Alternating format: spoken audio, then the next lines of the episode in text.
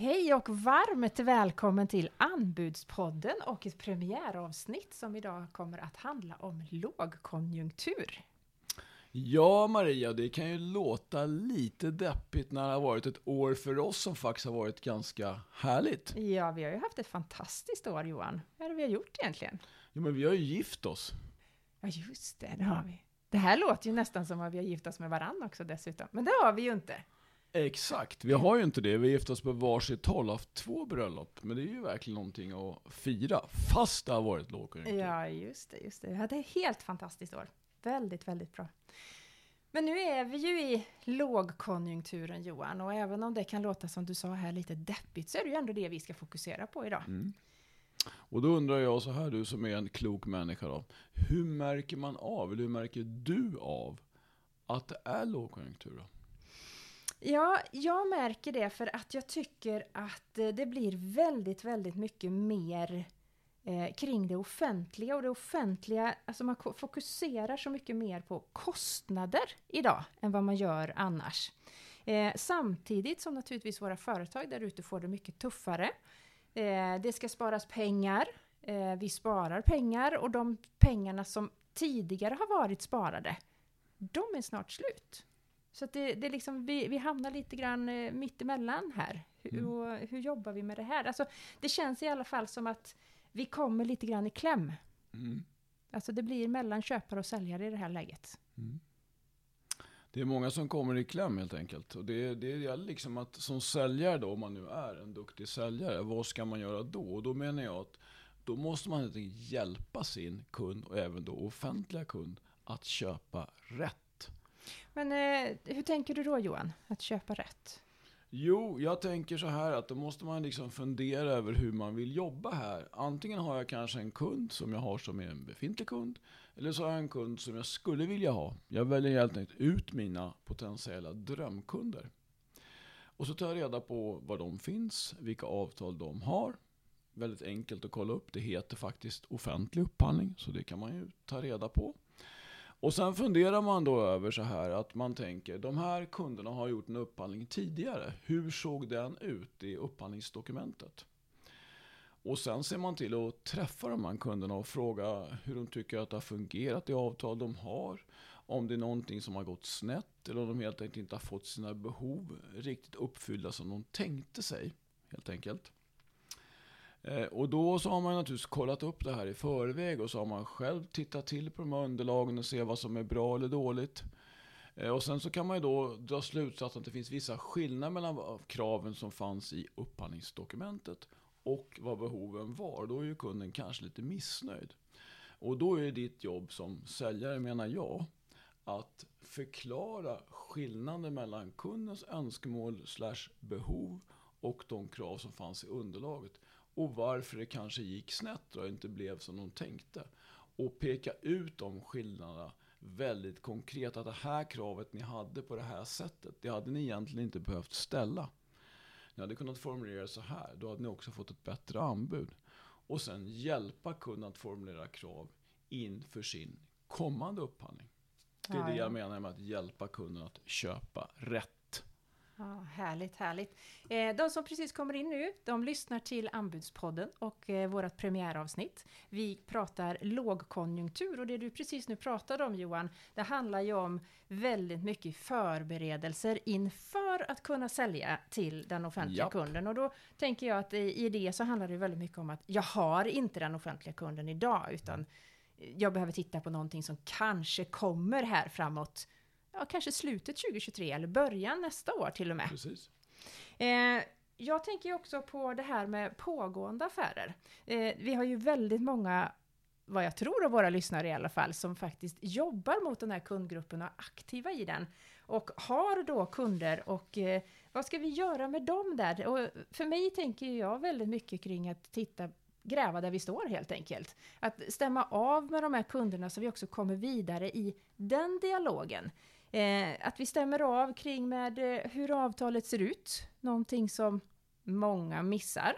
Mm, eh, det vet ju jag, du som tittar mycket på avtalen Johan. Det står i avtalen att vi ska göra det, men det är få som gör det.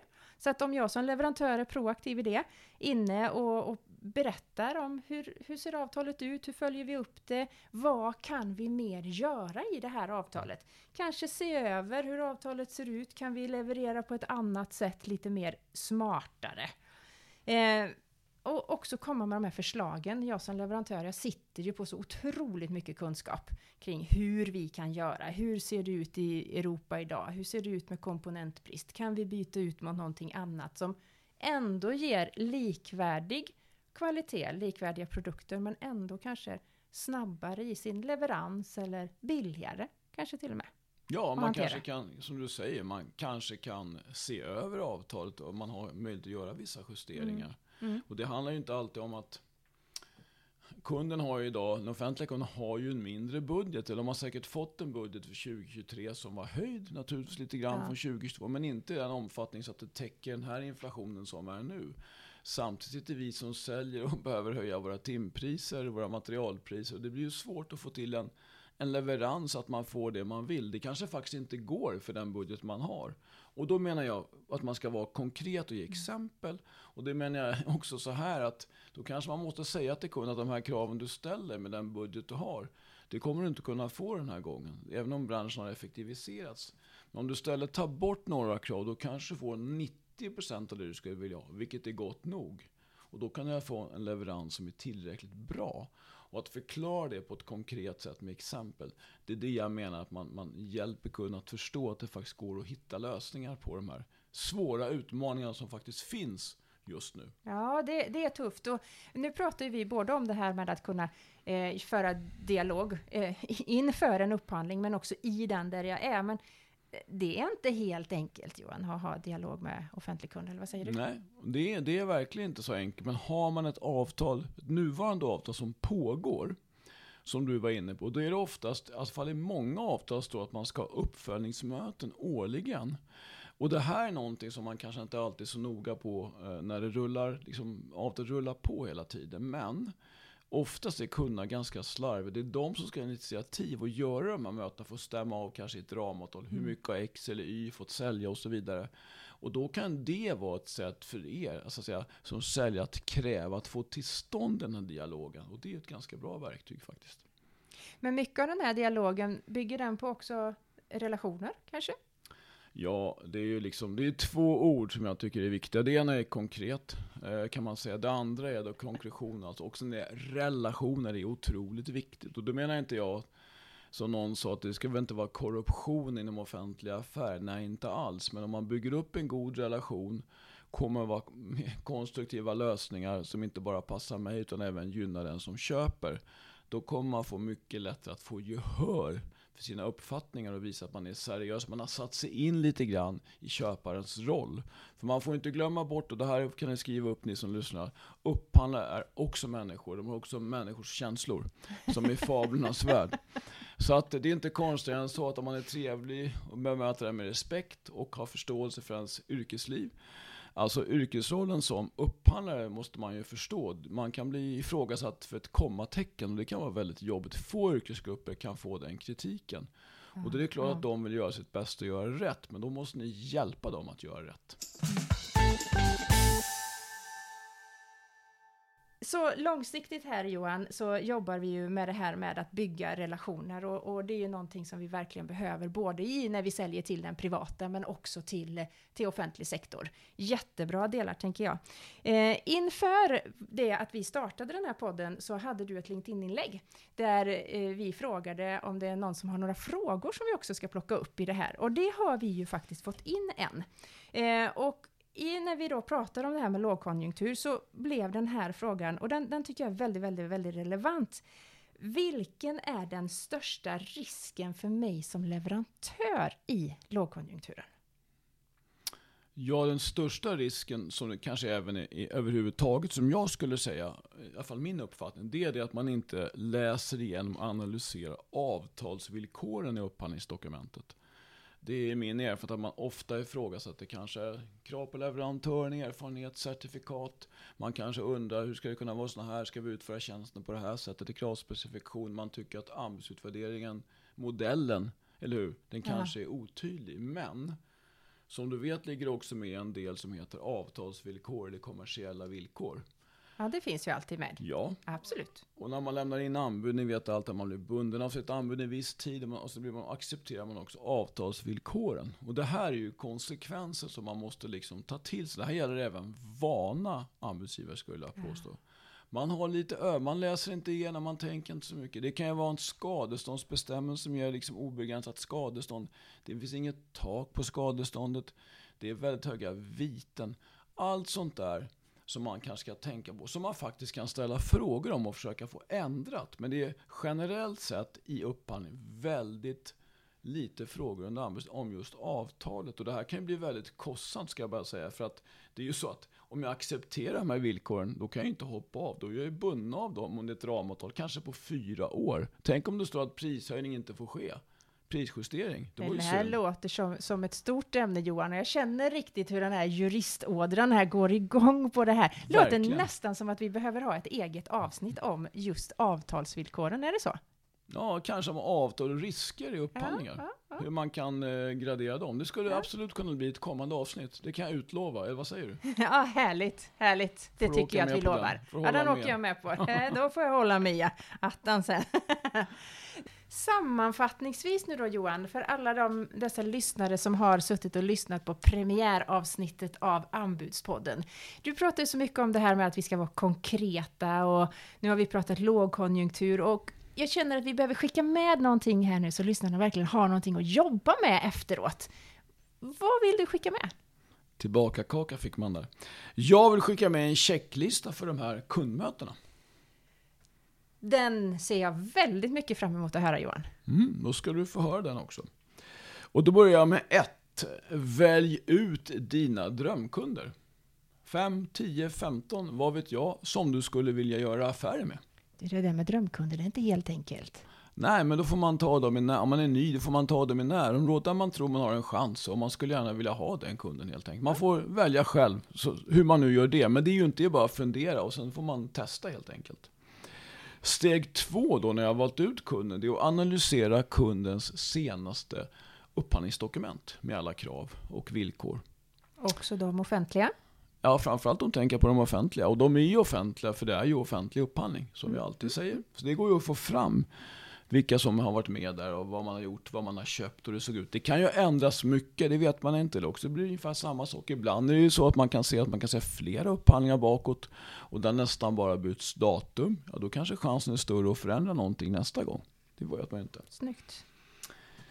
Och sen när man har gjort det så kommer steg tre och då är det dags att boka mötet, själva mötet då, med relevanta personer. Jo, relevanta personer.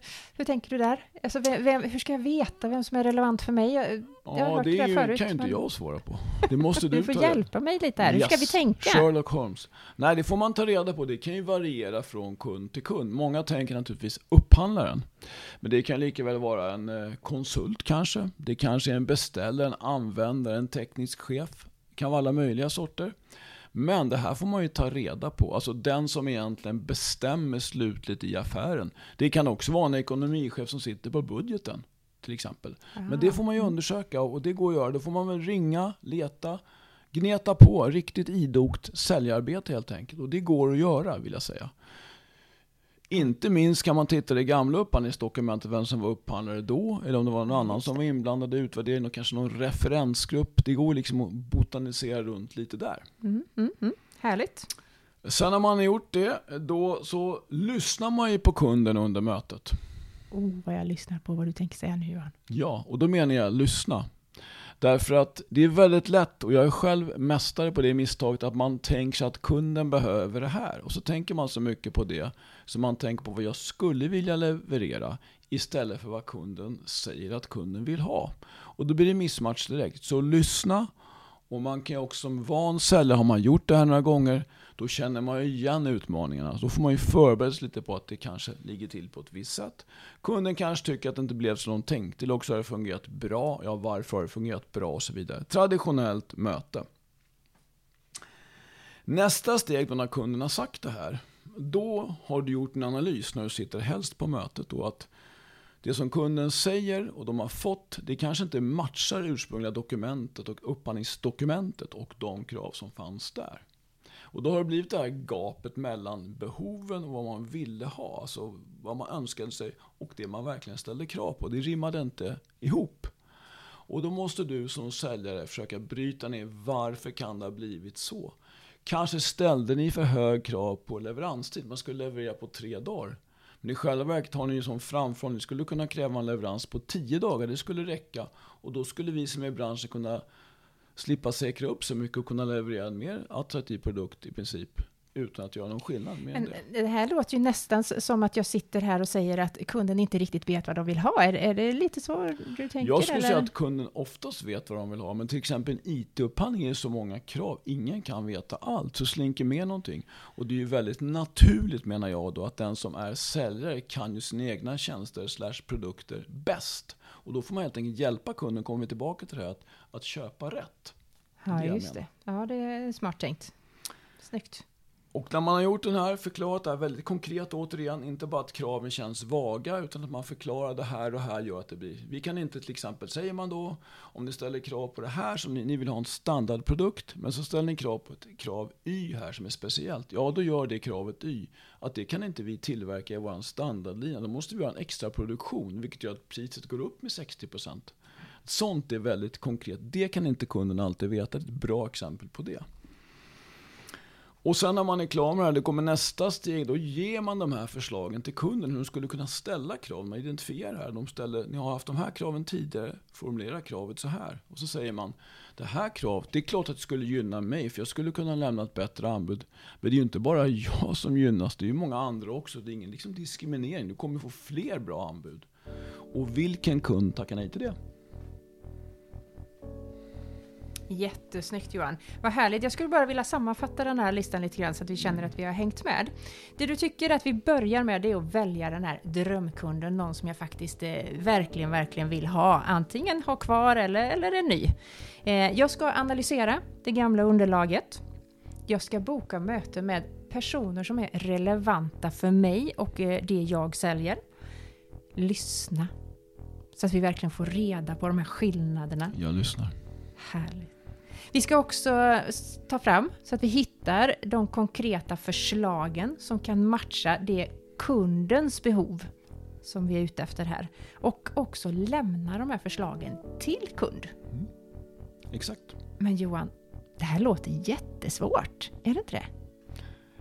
Ja, kanske lite knepigt första gången, men när man har gjort det några gånger så kommer man ju känna igen sig, för det är ju väldigt mycket liknande så att säga, kommentarer från, från flera kunder ofta. Det kan vara skillnader också, det ska man ju vara aktsam på, men generellt är kanske nittio procent ganska lika och då får man ju viss rutin för det här. Och då skulle jag säga att det här är inte särskilt svårt att säga att göra, men som allt annat här i livet är svårare att verkligen se till att det blir gjort, för det är där man måste göra jobbet. För jag tror att vi kan säga så här utan tvivel att om vi delar upp vad man ska lägga fokus på i en offentlig upphandling som anbudsgivare, då är det väl sextio procent på det här förarbetet. Eller hur? Ja, det, ja men jag håller med dig. Så absolut. Kanske det är tjugo på att skriva anbud och tjugo procent på att följa upp. Ja. Och det är här liksom slaget står så att vi får in våra synpunkter så att det inte hamnar på fel spår. Då är det väldigt svårt att justera. Är en fantastisk checklista tycker jag, och jag hoppas att jättemånga av våra lyssnare där ute nu tar till sig det här och verkligen börjar göra. Eh, vi har kommit till slutet av vårt eh, premiäravsnitt på Anbudspodden där vi idag har pratat lågkonjunktur och hur vi kan jobba oss igenom eller jobba i lågkonjunkturen så som den är idag. Eh, nästa avsnitt kommer ju att handla om hållbarhet och eh, vi hoppas såklart att du där ute som lyssnar tar tag i den här checklistan, börjar att göra, men kanske också framförallt att höra av sig till oss och berätta hur det går.